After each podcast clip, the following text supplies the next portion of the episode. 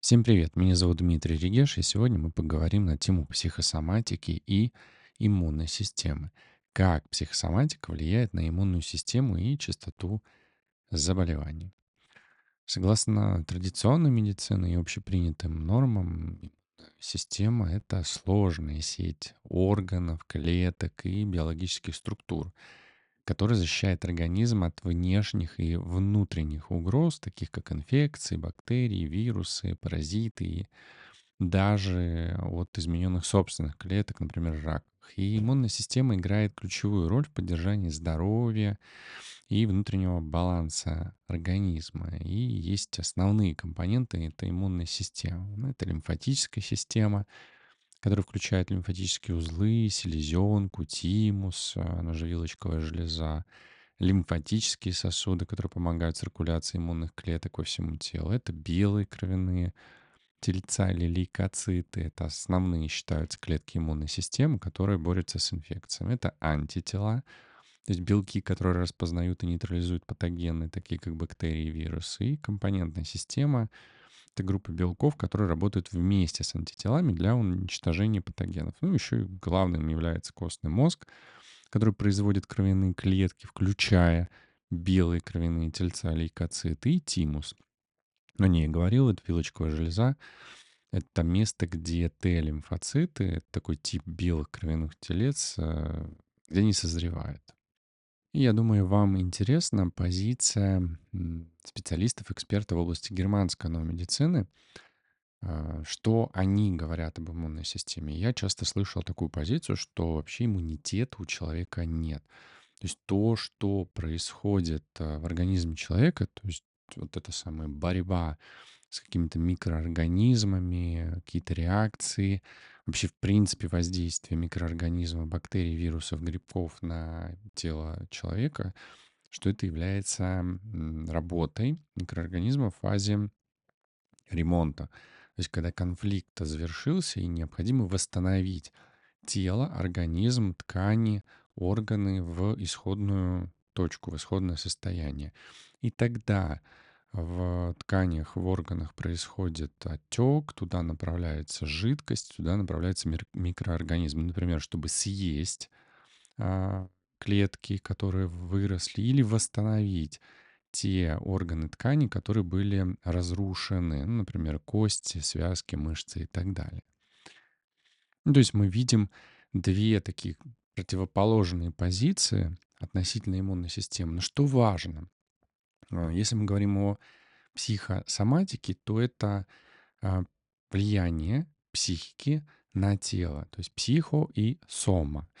И а, в любом случае, неважно, существует иммунная система, не существует иммунная система, независимость от того, кто во что верит, но влияние, оно однозначно есть. То есть можно сказать, что психосоматика влияет на частоту заболеваний, ну, условно на иммунную систему, то есть на реакцию э, вот этих самых заболеваний. Сейчас поясню, что это значит. Э, например, есть понятие хронического стресса, который может подавлять иммунную систему, делая организм более уязвимым к инфекциям и заболеваниям. Ну, с точки зрения традиционной медицины, так, согласно германской новой медицины, стресс — это часть э, в наличие внутреннего конфликта, когда человек что-то там переживает, о чем-то думает, за работу, за деньги, за близких. И это вызывает определенные изменения, которые приводят к тому, что после разрешения конфликта или рецидивирующего конфликта, то есть периодических разрешений и возвратов э, в этот конфликт, то есть тут человек вроде разрешил все хорошо, то опять вернулся обратно. И происходит возникновение хронических таких заболеваний или инфекций. Также под э, воздействием стресса организм выделяет больше кортизола, который в высоких концентрациях также считается может ослабить иммунную защиту. Депрессия и тревога, ну это близко к стрессу. Э, эти состояния могут влиять на иммунную систему, увеличивая риск развития различных, опять же, заболеваний. Но с другой стороны, например, позитивные эмоции, оптимистичный настрой могут укреплять иммунитет. За счет чего? Опять же, уходит внутренний конфликт. То есть человек перестает реагировать на негатив. Например, возникла какая-то ситуация, одна страна нападает на другую страну, и для многих людей это становится стрессом. То есть это депрессия, это тревога, переживание за близких, за себя и так далее, и так далее. Это может приводить к так называемому подавлению иммунной системы и возникновению различных заболеваний. Если же человек воспринимает это более позитивно для себя, ну, то есть помнит о том, что его здоровье важно, ему важно его существование, то, что он далеко от этой ситуации, то, что он защищен, он в безопасности, это может помочь исключить э, заболевание и, вот, назовем так, не подвергнуть иммунитет какому-то воздействию. Отдельно еще скажу про сон и отдых. Это, опять же, близко к депрессии, к стрессу, к тревоге, потому что мы знаем, что если человек находится в таком состоянии, то обычно спит меньше, симпатическая вегетативная нервная система заряжена на максимум, и могут сниться кошмары, быть некомфортно во время сна, и человек может просыпаться в плохом состоянии после сна, то есть его организм не восстанавливается, он не успевает восстановиться. И это опять же может ослаблять иммунную систему. Хороший отдых и сон всегда укрепляет иммунитет. И еще один фактор— это питание. Э, пищевые привычки, да и, кстати, уровень физической активности. Что человек ест, как часто он ест, это тоже может влиять на человека, на его иммунную систему.